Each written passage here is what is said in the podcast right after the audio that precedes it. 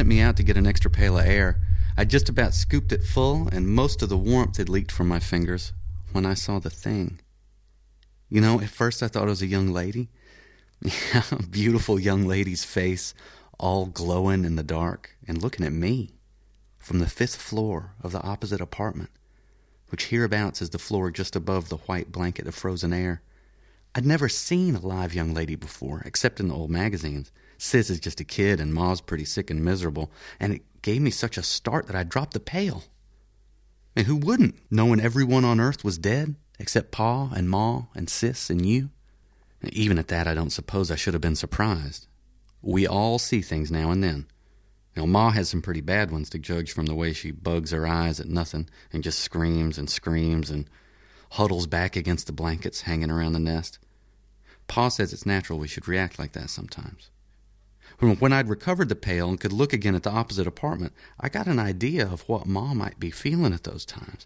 For I saw it wasn't a young lady at all, but simply a light, a tiny light that moved stealthily from window to window, just as if one of the cruel little stars had come down out of the airless sky to investigate why the earth had gone away from the sun and maybe to hunt down something to torment or terrify now that the earth didn't have the sun's protection.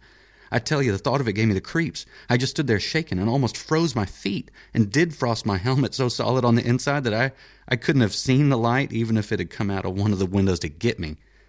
Then I had the wit to go back inside. Pretty soon I was feeling my familiar way through the thirty or so blankets and rugs Pa's got hung around to slow down the escape of air from the nest, and I wasn't quite so scared. I began to hear the tick ticking of the clocks in the nest and knew I was getting back into air because there's no sound outside in the vacuum, of course. Let me tell you about the nest. It's low and snug, just room for the four of us and our things. The floor is covered with thick woolly rugs. Three of the sides are blankets, and the blankets roofing it touch Pa's head. He tells me it's inside a much bigger room, but I've never seen the real walls or ceiling. Against one of the blankets is a big set of shelves with tools and books and other stuff, and on top of it, a whole row of clocks. Pa's very fussy about keeping them wound. He says, We must never forget time.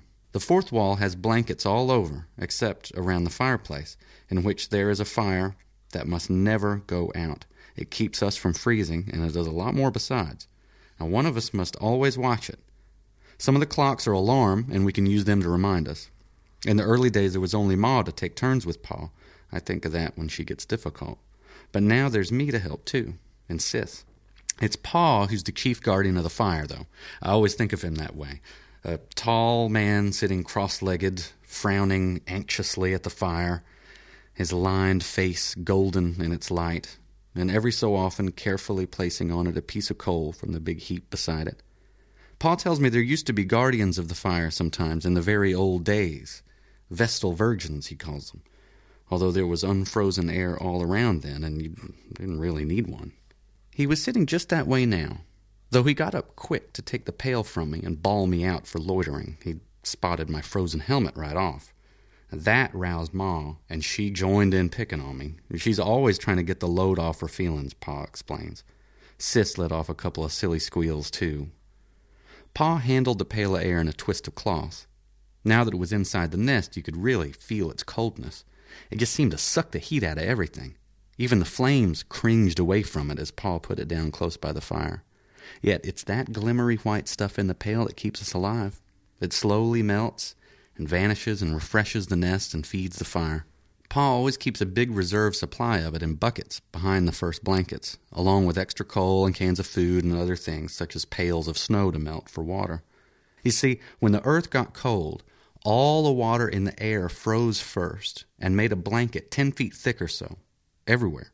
And then down on top of that, drop the crystals of frozen air, making another white blanket 60 or 70 feet thick, maybe. Of course, all the parts of the air didn't freeze and snow down at the same time.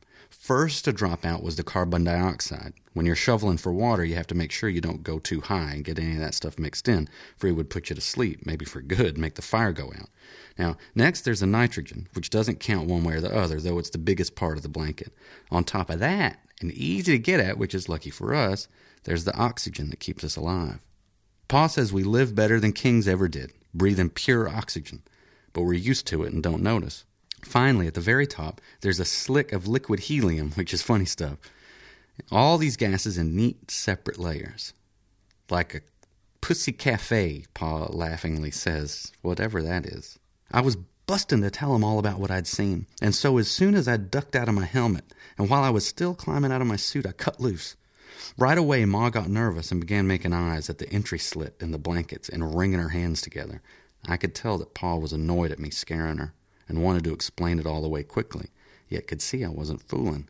And it didn't look like stray electricity or crawling liquid or. Now, he wasn't just making up those ideas. Odd things happen in a world that's about as cold as can be, and just when you think matter would be frozen dead, it takes on a strange new life. Uh, slimy stuff comes crawling towards the nest, just like an animal snuffing for heat. That's the liquid helium. And once, when I was little, a bolt of lightning, not even Pa could figure out where it came from, hit the nearby steeple and crawled up and down it for weeks until the glow finally died. It's not like anything I ever saw, I told him. He stood for a moment, frowning. Then, I'll go out with you and you show it to me, he said. Ma raised a howl at the idea of being left alone, and Sis joined in too, but Pa quieted her. We started climbing into our outside clothes. Mine had been warming by the fire. Pa made 'em. They have plastic headpieces that were once big double duty transparent food cans, but they keep heat and air in and can replace the air for a little while, long enough for our trips, for water and coal and food and so on.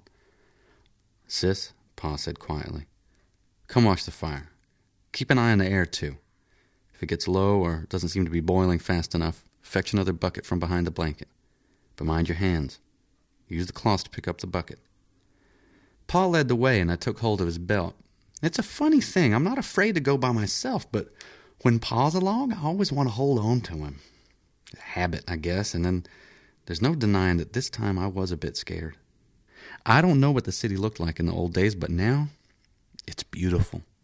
The starlight lets you see pretty well. There's quite a bit of light in those steady points, speckling the blackness above. Pa says the stars used to twinkle once, but that was because there was air.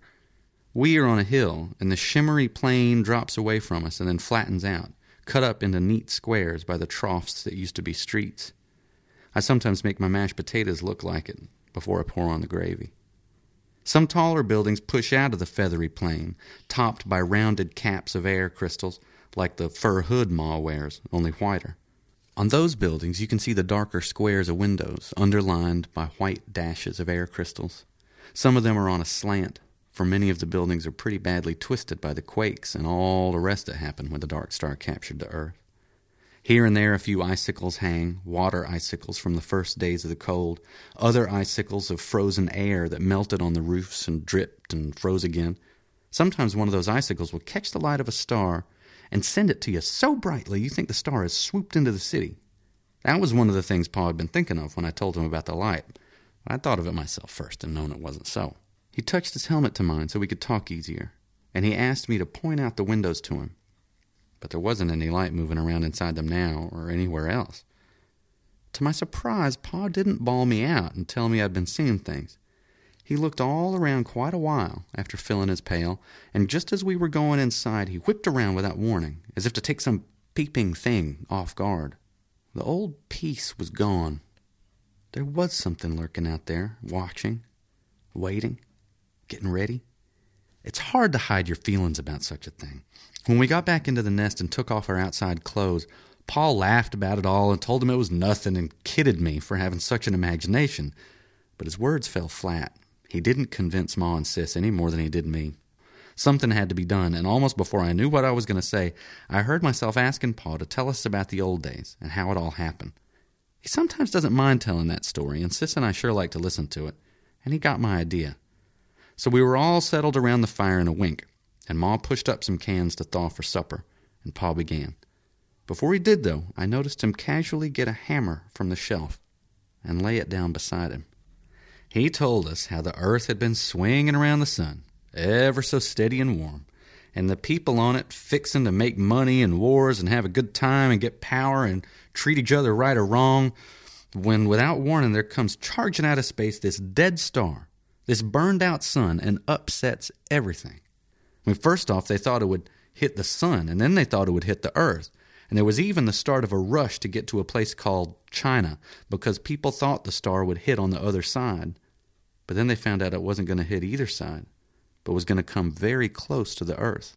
The sun and the newcomer fought over the Earth for a little while, pulling it this way and that like two dogs growling over a bone, Pa described it this time. And then the newcomer won and carried us off. That was the time of the monster earthquakes and floods, 20 times worse than anything before. It was also the time of the big jerk, as Pa calls it, when all Earth got yanked suddenly, just as Pa has done to me once or twice, grabbing me by the collar to do it when I've been sitting too far from the fire. You see, the dark star was going through space faster than the sun and in the opposite direction, and it had to wrench the world considerably in order to take it away. The big jerk didn't last long, but it was over as soon as the Earth was settled down in its new orbit around the dark star. But it was pretty terrible while it lasted. Pa says that all sorts of cliffs and buildings toppled, oceans slopped over, swamps and sandy deserts gave great sliding surges that buried nearby lands. Earth was almost jerked out of its atmosphere blanket, and the air got so thin in spots that people keeled over and fainted. Though, of course, at the same time, they were getting knocked down by the big jerk, and maybe their bones broke or skulls cracked. We've often asked Pa how people acted during that time, whether they were scared or brave or crazy or stunned or all four, but he's sort of leery of the subject, and he was again tonight. He says he was mostly too busy to notice. You see, Pa and some scientist friends of his had figured out part of what was going to happen. They'd known we'd get captured, and our air would freeze, and they'd been working like mad to fix up a place with airtight walls and doors and insulation against the cold and big supplies of food and fuel and water with bottled air. But the place got smashed in the last earthquakes, and all Pa's friends were killed then and in the big jerk. So he had to start over and throw the nest together quick without any advantages, just using any stuff he could lay his hands on.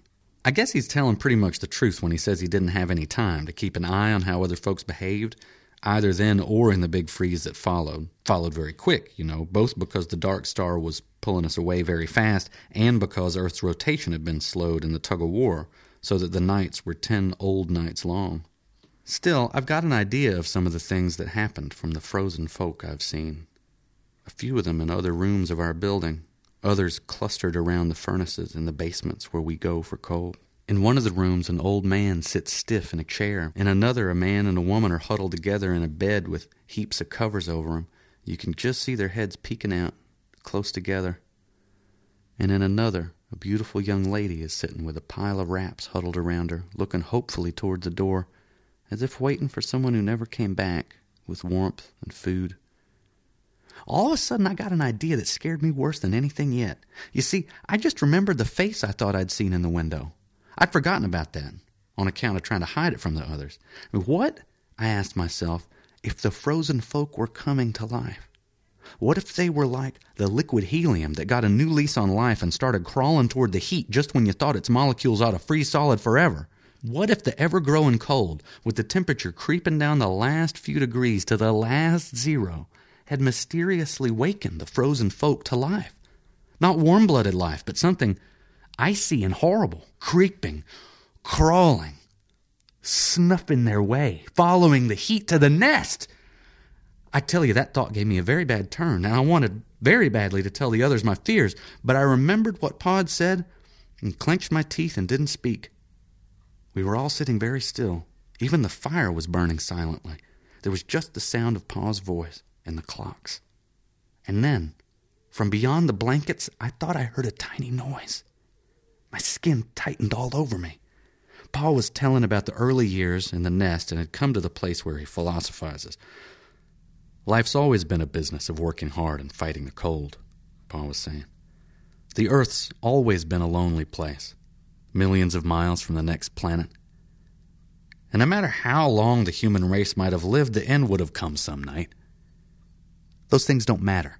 What matters is that life is good it has a lovely texture, like some rich cloth or fur, or the petals of flowers. You've seen pictures of those, but I can't describe how they feel. It makes everything else worthwhile. And that's as true for the last man as the first. And still the steps kept shuffling closer. It seemed to me that the inmost blanket trembled and bulged a little, just as if they were burned onto my imagination, I kept seeing those peering, frozen eyes.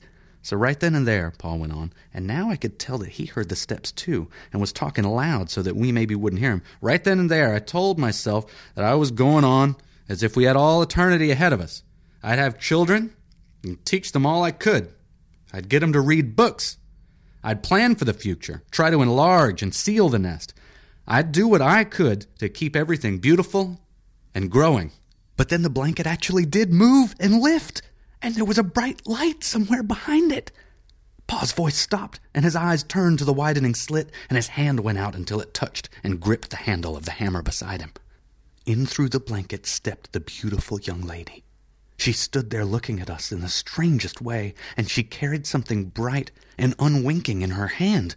And two other faces peered over her shoulders, men's faces, white and staring.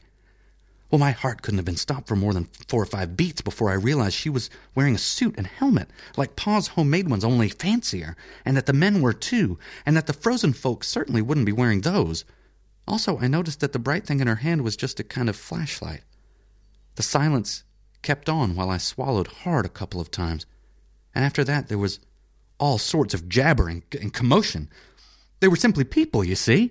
We hadn't been the only ones to survive, we just thought so, for natural enough reasons. These three people had survived, and quite a few others with them. And when we found out how they had survived, Pa let out the biggest whoop of joy. They were from Los Alamos, and they were getting their heat and power from atomic energy. Just using the uranium and plutonium intended for bombs, they had enough to go on for thousands of years. They had a regular little airtight city with airlocks and all. They even generated electric light and grew plants and animals by it. At this, Pa let out a second whoop, waking Ma from her faint. But if we were flabbergasted at them, they were double flabbergasted at us. One of the men kept saying, But it's impossible. I tell you, you, you can't maintain an air supply without hermetic sealing. It's simply impossible. That was after he had got his helmet off and was using our air. Meanwhile, the young lady kept looking around us as if we were saints and telling us we'd done something amazing, and suddenly she broke down and cried. By now, all five adults were talking like 60. Pa was demonstrating to the men how he worked the fire and got rid of the ice in the chimney and all that. Ma had perked up wonderfully and was showing the young lady her cooking and sewing stuff and even asking about how the women dressed at Los Alamos. The strangers marveled at everything and praised it to the skies. I could tell from the way they wrinkled their noses that they found the nest a bit smelly, but they never mentioned that at all and just asked bushels of questions. In fact, there was so much talking and excitement that Pa forgot about things, and it wasn't until they were all getting groggy that he looked and found the air had all boiled away in the pail. He got another bucket of air quick from behind the blankets. Funny thing, though, I didn't do much talking at all. And Sis hung on to Ma all the time and hid her face when anybody looked at her. I felt pretty uncomfortable and disturbed myself, even about the young lady. Glimpsing her outside there, I'd had all sorts of wishy thoughts, but now I was just embarrassed and scared of her, even though she tried to be as nice as anything to me. I sort of wished they'd all quit crowding the nest and let us be alone and get our feelings straightened out. I could see something of the same feeling struck Pa and Ma, too. Pa got very silent all of a sudden, and Ma kept telling the young lady, But I wouldn't know how to act there, and I haven't any clothes. The strangers were puzzled like anything at first. But then they got the idea. As Pa kept saying, it just doesn't seem right to let this fire go out. Well, the strangers are gone, but they're coming back. It hasn't been decided yet just what will happen. Maybe the nest will be kept up as what one of the strangers called a survival school. Or maybe we'll join the pioneers who are going to try to establish a new colony at the uranium mines at Great Slave Lake or in the Congo. Of course, now that the strangers are gone, I've been thinking a lot about Los Alamos and those other tremendous colonies. I have a hankering to see 'em for myself. Yes, me, Pa wants to see 'em too. He's been getting pretty thoughtful watching Ma and Sis perk up. It's different now that we know others are alive, he explains to me. Your mother doesn't feel so hopeless anymore. Neither do I, for that matter. Not having to carry the whole responsibility for keeping the human race going, so to speak. It scares a person. I looked around at the blanket walls and the fire and the pails of air boiling away and Ma and Sis sleeping in the warmth and the flickering light. It's not going to be easy to leave the nest, I said, wanting to cry, kind of. It's so small and there's just the four of us. I get scared at the idea of big places and a lot of strangers. He nodded and put another piece of coal on the fire. Then he looked at the little pile and grinned suddenly and put a couple of handfuls on, just as if it were one of our birthdays or Christmas. You'll quickly get over that feeling, son, he said. The trouble with the world was that it kept getting smaller and smaller till it ended with just a nest. Now it'll be good to have a real huge world again, the way it was in the beginning. I guess he's right. You think the beautiful young lady will wait for me till I grow up? I'll be 20 in only 10 years.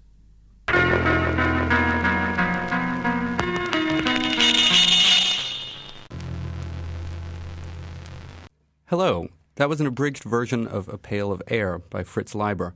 My apologies go out to Mr. Leiber's loved ones for pronouncing his name Lieber last week and for saying that this story was written in 1958. It was actually written in 1951.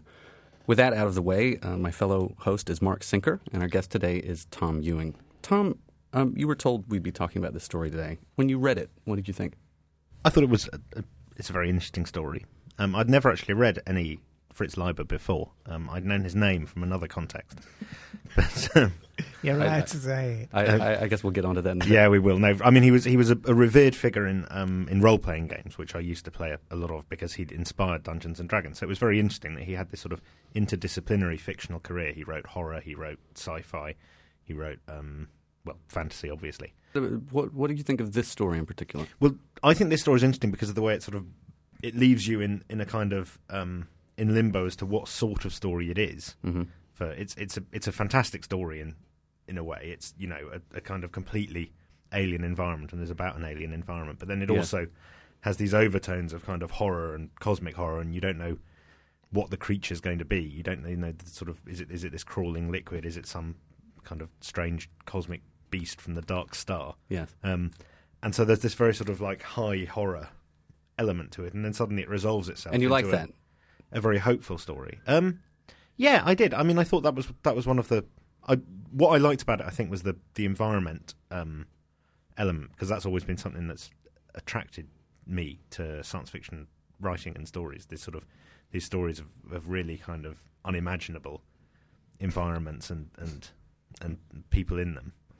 It's a it's a family story as well, and I think the the women in the family get a, a certain amount of, of, of short shrift that jumped out. I mean, I don't think a writer writing this story now would, or, or, a story like this now would would be so sort of squeamish about having the family not survive. And I suspect actually that a writer in the in the kind of early part of the century probably would have just kind of ignored the women or assumed that they. Mark, do you agree with that? Um, well, I, I think I think that this story is is actually more emotionally deft than it at first appears. And I think you have to remember that it's it's told by a ten year old child, so that the um, the role of the women of his little sister and his mum is is not their role as seen by an objective narrator who could speak for them. Yeah. It's it's, it's the role of a, a child who idolizes his dad and you know doesn't idolize his little sister because that's not what ten year old boys do, um, and and isn't he isn't seeing the story from an objective perspective at all. He's telling the story, and, and we I think some of the emotional power of it is arrives as you sort of move through the way the story is being told to thinking about what it actually might mean for the other characters.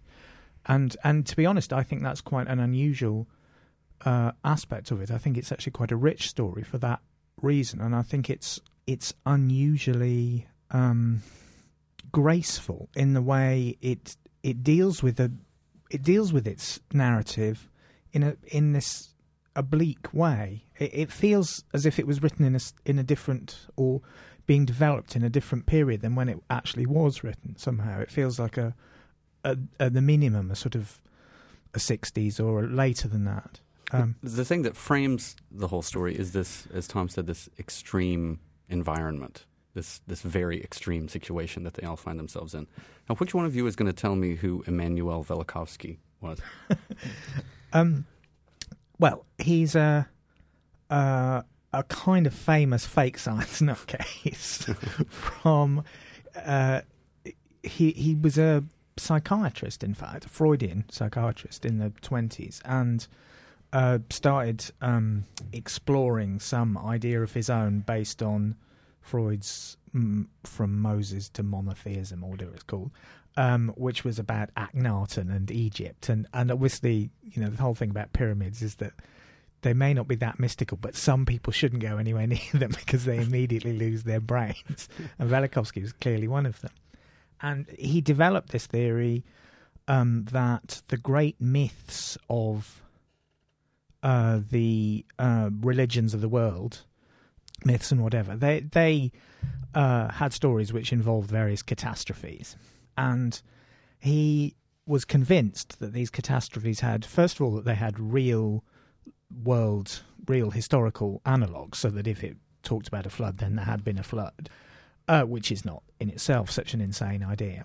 But then he decided that all all of these catastrophes could be explained by bodies in the solar system, planets and the moon and whatever, leaving their the orbits that they have had ever since whenever, Right. passing close to the Earth in such a way as to part the Red Sea, and then going back to where they were. So, so he, I, I so mean, he I'm this- simplifying it a little bit because it was quite a complex theory to explain quite a lot of things. Yeah.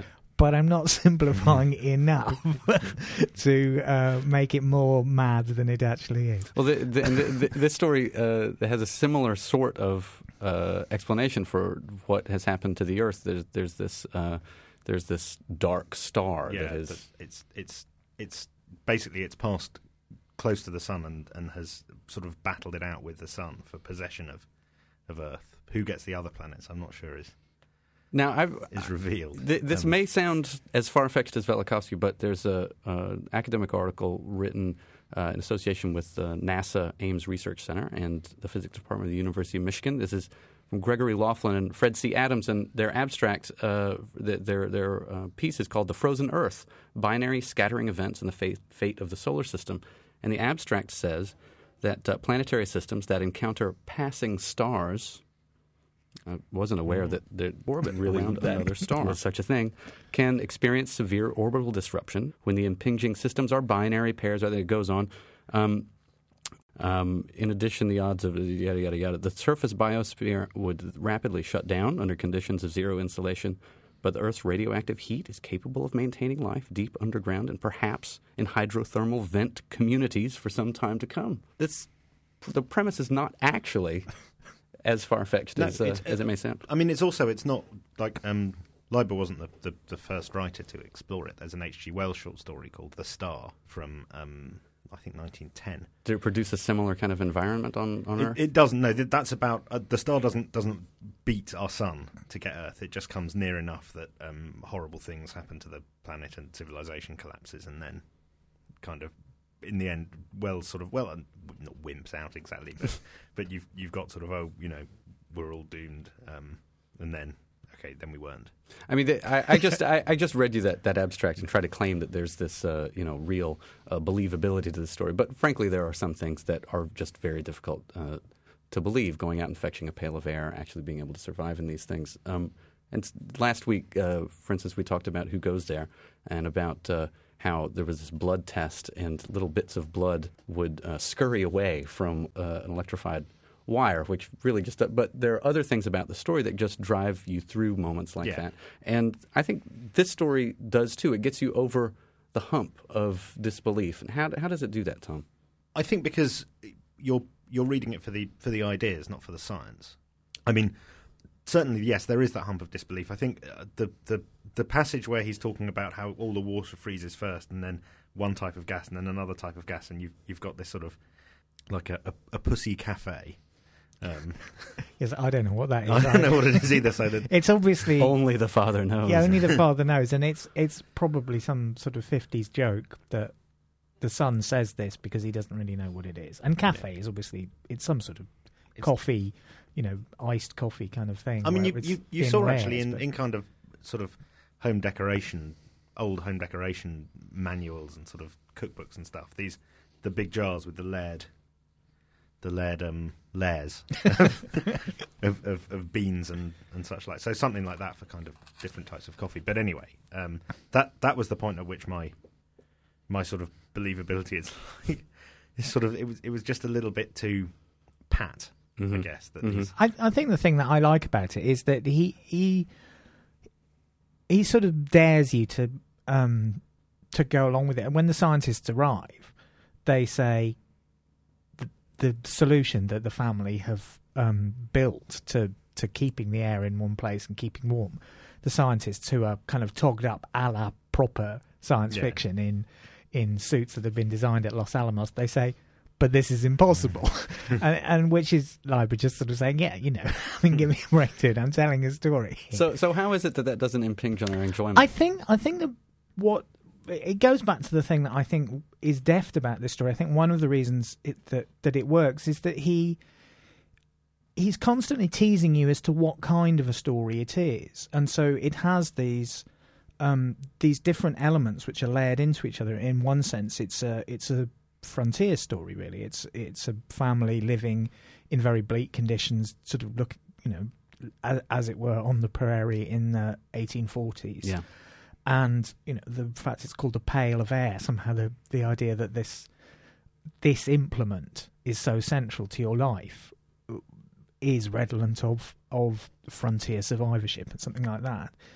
And then it has these elements of horror and the the strange crawling frozen gas and the sort of gl- glinting cold lights which might be ghosts in the opposite house. And and the be, behind the story of the Dark Star, there's this very kind of lightly told story of what was going on on Earth before the star arrived, which is it seems like it was gearing up to a nuclear war, and and he he keeps this very very sort of it, it's not stated at all. It's just you feel that that's what he's talking about, and I think that that playing with the the layers of of where the story could be going and what he could be doing with it. I think that that easily takes you past the sense of because if it's a ghost story, you, I mean, if you're if you're reading a Lovecraft story and you say, "Hang on, this isn't scientifically reasonable," Yeah. then then Lovecraft would say to you, uh, "You know, I think you've rather missed the point of my story."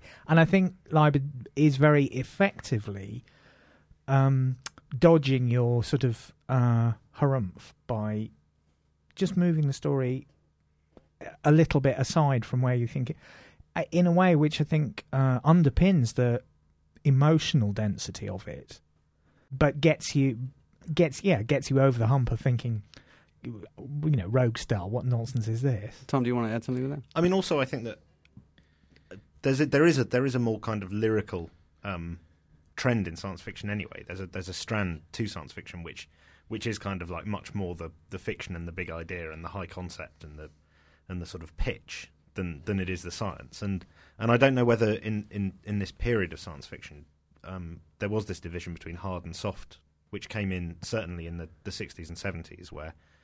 But the science is wrong was like a, a genuine big criticism. You mentioned that it's it felt like an adventure story to you, a bit, just a good old fashioned kind of boys' yarn.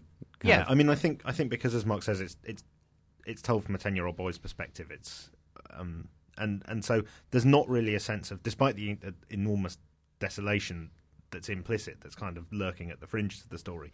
It doesn't.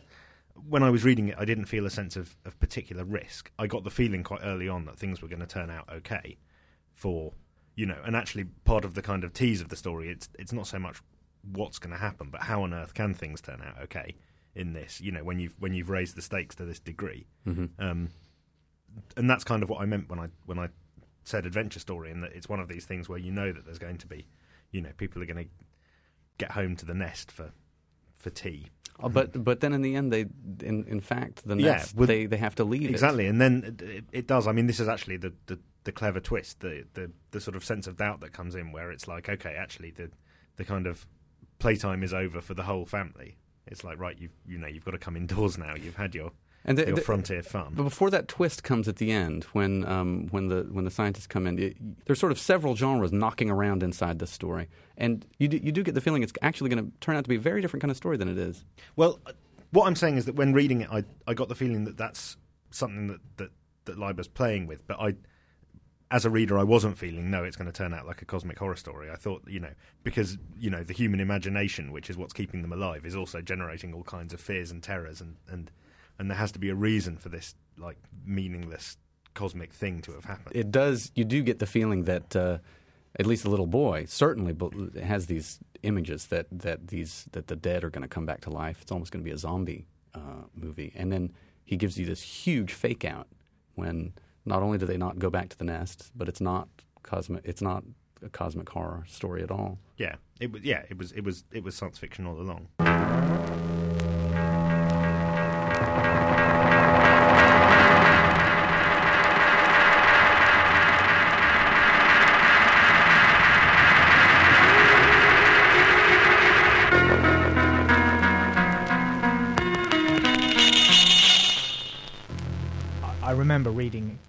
When I was younger. Um, um, specifically, there's a, a novel called The Wanderer, which is in fact about a rogue planet which appears next to Earth and causes all sorts of mayhem. It's has a similar kind of something awful's happening, but it's done in quite a playful way, and uh, so in that sense, it's familiar. But the stories that he's probably best known for, and the the thing that he's probably best known for is inventing the term sword and sorcery and writing a series of stories about uh, about a northern barbarian called Fafhrd, whose name is like written to be unpronounceable, and a small slender thief called the Grey Mouser, who have all sorts of adventures involving wizards and treasure and um, brassy wenches and. Uh, So that And- that could that sounds like it couldn't be more different. Well, it, I think because I think this story has ultimately it's more of a fairy story than it is a science fiction story. I, I think there is a similarity, but yes, the the landscape is is uh, distinctly different. Now, sorry, what you said? This is more of a fairy story. Well, uh, that's what that's what I was gradually because essentially I think when the scientists arrive and say this is impossible, what what this is about is is really I think about the power of storytelling actually, and the child is is playing with all these ideas about what could be happening. Which presumably, where else can this have come from? It comes from the stories his dad has told him. He has had no other cultural input at all and so he's trying to make sense of this very grim situation based on something as slender as his relationship with his father and that's another reason why i think it's quite important that the mother is actually a bit hors de combat in this story that it, it really is to do with this storytelling sort of thing and that's where the sort of warmth of it comes and i think uh, it's also the the lyricism of it, the fact that it's it kind of starts with its own title, and titles aren't necessarily. Um, I mean, there are science fiction writers who are good with titles, but not all titles of science fiction books are that great. But I think this story is particularly resonant, and you know, as soon as people hear it, they remember what the story was. Everything that it's about is condensed into the this sort of phrase, this impossible phrase, a pail of air. hmm Is this the kind of story that people would have been expecting in a science fiction magazine in 1951? Um, I I think probably, I think it's quite sort of surprising. uh, But I think what's surprising about it is its deftness as opposed to its content. I think there were absurdist stories and there were fantastic stories and there were hard science stories, and these were all strains which had been developed. And you know, certainly there was a there would be sort of seasons of fashion for one and then another and whatever. He's part of a younger generation who arrived at these stories and, and I think started thinking there's lots we can do with this stuff. Um, he's not known, he's not considered to be part of what's known as the New Wave, which arrived in the 60s. But he is considered to be a sort of godfather of it in a slightly curious way because actually his stories, I mean, his, as I was saying, his stories are sword and sorcery, which the New Wave was kind of the opposite of. There was a subsequent wave, big wave of fantasy, but there's something about his approach, his relationship to, I think, to the way he deals with emotions, actually, even if it is in this very playful way, which is not a new wave thing, particularly. There were playful new wavers, but it's it had a sort of door doorness. I mean, his his his fantasy writing, the the thing that he he brought to fantasy was this a, a similar kind of like playing with genre, bending the the ideas and expectations to the genre, and actually mm-hmm. creating a way in which fantasy could work on a a kind of street level sense, which fantasy had, had come to mean these kind of quite high sort of medievalist romances, and then the Tolkien thing, which is, is kind of introducing a kind of everyman perspective into fantasy, and then um, Leiber goes a step further almost and kind of makes his fantasy stories very much about the social, the the the thing that's famous about the Fafhrd and the Grey Mouse story. I never knew it was pronounced. I've always pronounced it Fafhrd, I don't know. which is how it's written. But um, but yeah, the the thing that's kind of famous about them is that they're they're kind of quite like not gritty exactly, but they're they're very social, they're very street level, and so it's it's Mhm. similarly Mhm. kind of you know putting different kinds of emotions in. Not that he's a, a it's not so much the presence of emotion, but it's the it's kind of playing with what emotions to expect from a genre, from a style, and and I think that's something that you can see in this story. Mark, you mentioned there's a story called Lot by Ward Moore. that- Yeah, there's a, there's a pair of stories called Lot and Lot's Daughter, which are I think very interesting because they're from the same period, and they're interesting because they're such a contrast. And again, they're the only characters in it really. I mean, I, pretty much are a family. In Lot, it's literally hours after the rockets, the thermonuclear rockets, have started to fly, and the family have jumped in the car and are driving out of the city, as are many others. It's all it's quite sort of suburban, and there's a lot of bickering in the car, and, and the kids seem to be rather annoying. And at a particular um, sort of truck stop, really, the mum and the two sons get out to get some candy bars or whatever they're getting, and uh, the dad just drives off with the daughter, and that's kind of, I mean, the the story is that he's made this you know decision in a post-apocalyptic world that actually survival is going to be better without his two annoying sons and his wife who he's never really been that happy with It's rough. and uh, and the under under sort of lying thing which is not made clear in story one at all but must occur to you is you know what's the role of the daughter in this po- post-apocalyptic world and in fact lot's daughter is is about exactly that. It's whatever it is 8 or 9 years later the family now consists of three people which is dad daughter stroke wife and little son. And the same story plays out again which is that the daughter i mean and the, they don't appear to have encountered anyone else since then. They've sort of found somewhere to camp. They've used up their supplies. They've learnt to hunt in a sort of very clumsy way. She's brought up this boy.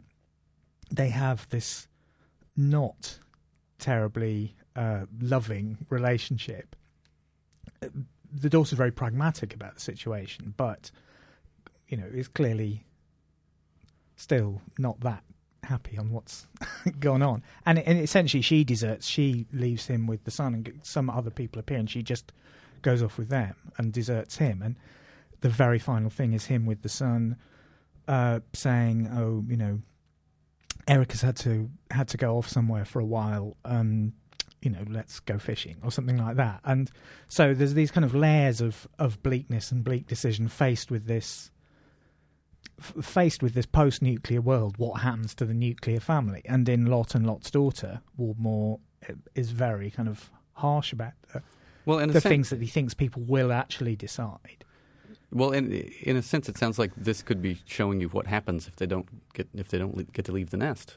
That Yeah. You suddenly are faced with some pretty bleak um, decisions. But this story, they they get out. They don't have to face that part of what does the last remaining uh, family on Earth do. Which story? Which story don't they have to face it? The one a I'm pail, a pail of yeah, air. exactly. They, they, they, they, we don't see the bit where they're having to get that through that thing, and the, the children don't, I think, exist at that point. I think it's just the mum and dad, isn't it, to start with? The children post date the uh, Yeah, he, he, he says that he's going to decide to have children. Yes, and and there's that curious little bit where he, you know, he's the father's will wavers when the daughter is born, and I mean, although the Pail of Air predates Lot and Lot's daughter by a couple of years, and Leiber is thinking, well, you know, what would be going through the father's head at this point that this is all the human race that there is. The thing that he's thinking is like, what's this daughter been born to? Yeah. and I as I say, I think that these subcurrents are part of what he's playing with. He doesn't want to be. I mean, I, mean, I think that the the Ward Moore story is is interesting, but it's also quite heavy-handed actually, and you can't quite work out what his attitude is to this central character. And I think the reason there's two stories is he changed his mind. He wrote the first one thinking, you know, oh, I ha ha, I shall rub their face in the bleakness of the situation, and it's all about the father as being is is the realist and the the mum is the fantasist, and that's why he has to leave them behind because that kind of fantasy not facing reality means that they have to be jettisoned. But then in the second story I think he's beginning to rethink actually, you know, who is the fantasist here? Is the dad who thinks they can survive and thinks this this sort of a situation where he can decide his daughter is his next wife is manageable. Who's who's the fantasist after all? Well, it's it's it sounds to me that it's it's a bit of a nightmare about what happens if um, children are not allow, uh, not allowed to become their own people with their own families and their own lives. Mm. And in a Pail of Air, it's really to me a story about leaving the nest at the end literally. Um, it's a it's a as you said tom it's an adventure story. It's a story about a, a young boy realizing that there's a big world out there and that he's going to get to participate in it. Um, yeah but uh, you know being scared about that. Yeah there's a curious moment at the end isn't there when it's suddenly you know help has has arrived and and well you think that's the end of the book. But yeah. it's not quite the end. And they the whole family yeah, sort they're of not. They're not. And, and and actually, they say, you know, well, um, we might be keeping the place open as a survival school, or we might go and see if there's, you know, we think there might be a colony in the Congo, or something. And I, I think the idea that they want to build in, the, I mean, the family who have survived this want to build in their own story into the bigger story of humanity. Yeah. They don't want to simply be co opted into the Los Alamos survival project as if what they've gone through turns out to be, you know, it's got them back into this thing. But but it, this is a real deal. They've been through, yeah. you know, ten. I mean, the parents have been through more than ten years, but the the son has been through ten, and the daughter presumably like six or seven. I don't know how old. I mean, is. it's it's yeah, it's wanting your story to mean something in the in the bigger picture, and that's a theme. I mean, a lot of because a lot of science fiction is about, you know, stereotypically is a, a literature written by and for people who don't fit in and so there's this tension at the end of the story about well now it's time to fit in again you know you can come along and it's like and that's that's not the sci-fi way dude I think uh, there's an interesting um, development here. I mean, one of the things I think about this story that makes me feel it's more modern is the way it actually ties up to strands in um, in the way Doctor Who has been being written recently in the last few years. Uh, it's not original to Doctor Who, but it's quite a recent development, which is that people in these adventure stories actually still continue to have intimate contact with their families or their boyfriends left at yeah. that that instead of it being cozy world space lots of adventures perhaps back to cozy world at the end and and not really dealing with the trauma of separation the the the new kind of story actually puts the two things weaves the two things in together Buffy's actually set in Sunnydale, and for half the time she's actually at school and having to do schoolwork as well as saving the world from demons. And in Doctor Who, in yeah. the first series, very sort of effectively, they used the fact that Rose was able to phone her mum from a billion years in the future on her mobile.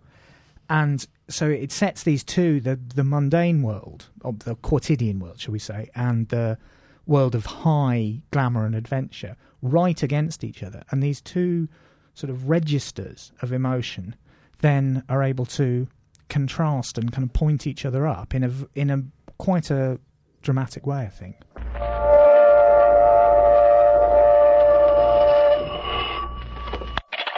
Hello, Yukon 28209. Yes, this is Candy Matson.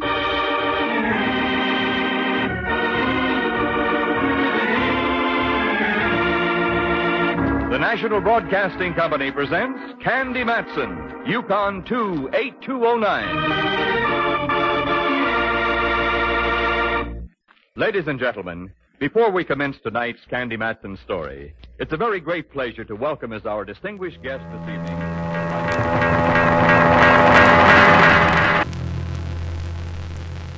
Tom, do you think that this story is about storytelling in some way? One of the things about it is that its its setting is very conducive to storytelling. If you um, the sort of uh, location of a, a fairy tale is is a kind of like sort of you know around a fire, telling stories around a fire, passing on an oral tradition, that kind of thing, and that's the sort of you know the basic thing of storytelling, and in fact probably set in quite a hostile environment. In Arthur Ransome's book, um, Old Peter's Russian Tales, it's it's it's a, a book of short stories, and the framing device is that it's an old man telling his two grandchildren stories within this tiny hut in a forest, sort of surrounded by bears and walruses and who knows what. Ro- roaming, Land walruses. well, yeah, scary stuff. R- roaming the the veld. No, well, would okay. Anyway, We're not roaming, doing that book this time. roaming, um, and and that's that taps into something quite primal. I think this this idea of you know the the sort of tiny family in the wild wood in the in the sort of in the hut and and keeping each other going by telling stories, stories which kind of demonstrate the one thing that you've got over the environment is that you can think your way your way through it and your way out of it. And I some some of the stories they tell are, are to, for instance, to keep the mother sort of on an even keel. They're not necessarily. yeah, yeah. I mean, in this stories, but maybe little lies about. in this context, it's like you know, there's a kind of obviously, if, if you're in this situation where everything you know has been taken from you, you've you've got to balance out. Do you remember with you know we're going to get through this with? Mhm. So it's kind of comfort, but also inspiration, but also, and then the, that will translate to what you tell your your kids. And if you're suddenly the keeper of all human culture, as as part is in this story, then the responsibility, you know, all stories come from you. And it's like the clocks a little bit. You Yeah, but keep the- it going. But the interesting thing, yeah, you've you've got to keep the, the spiritual fire of storytelling going as well. But the, I mean, the interesting thing about it is that the the son, this is his story that he's telling. It's not the the father telling this story. And and as Mark was saying earlier, when the scientists come in and say, "Well, this is impossible," you know, maybe you're thinking, "Well, actually, it is impossible," and and maybe the whole thing is just a story. Like perhaps they're all in Los Alamos in this kind of what must be quite a restrictive, brutal society, and and he's you know he's ten, he's kind of getting independent, he's learning these skills, and he's he's thinking himself into this kind of pioneer survival scenario. So this is his story that he's getting to tell. One of the things that struck me about the setting is that that it's actually quite um, physically like the idea of reading under the blanket. That Yeah. they're, they're in this little um, space which is just wrapped around with carpets with you know the it's actually a a fire but it might be as well be the torch that you're holding to the book as you're reading to yourself. And i think there is a sense of uh, just as early in the story he talks about tossing the courage ball backwards and forwards there's a sense of passing on the storytelling ball. Um, it's not explicitly said, but as you say, it's it's his story. It's the boy's story that he's now telling, but he's telling about the story that was before. And uh, I think there's a there's a curious um, sense in which the it- it's a fairy story where the magic that keeps them alive is actually the storytelling. That that in fact it's saying, well, you know, there's this science which is all far off and possibly broken and vanished forever, and the only thing that's keeping us going is this inc- this incredibly slender thread of the relationship between the dad and the son. Which is which is it's kind of I mean the the setting is also quite cave like and you're you're going back there to a sort of dawn of man idea where like the thing that the the thing that was incredibly powerful and was actually uh, you know that sets man apart from the animals is the imagination is the ability to draw animals on the cave walls and to have these you know Mhm. make these shapes and have these these rituals and and things so we're kind of thrown right back to like civilization hasn't been extinguished but it's been returned to the kind of earliest most primal point it could possibly be be returned to but in a sense, the point where the boy uh, shoulders the responsibility of storytelling is the point where childhood ends. And I mean, I know, I certainly know. Wait, from- wait, uh, how do you mean? Well, I, I I remember very clearly from my own childhood the point at which I asked if my dad could actually stop reading to me because I wanted to hurry ahead and read the books for myself. That still seems to me quite a sort of poignant point. I mean, more so now that I'm a grown up myself and think back to the way he must have been feeling about this, which must have been very mixed feelings, which is that he really enjoyed doing this and always looked forward to it. And suddenly I was saying, actually, I'd rather do it myself.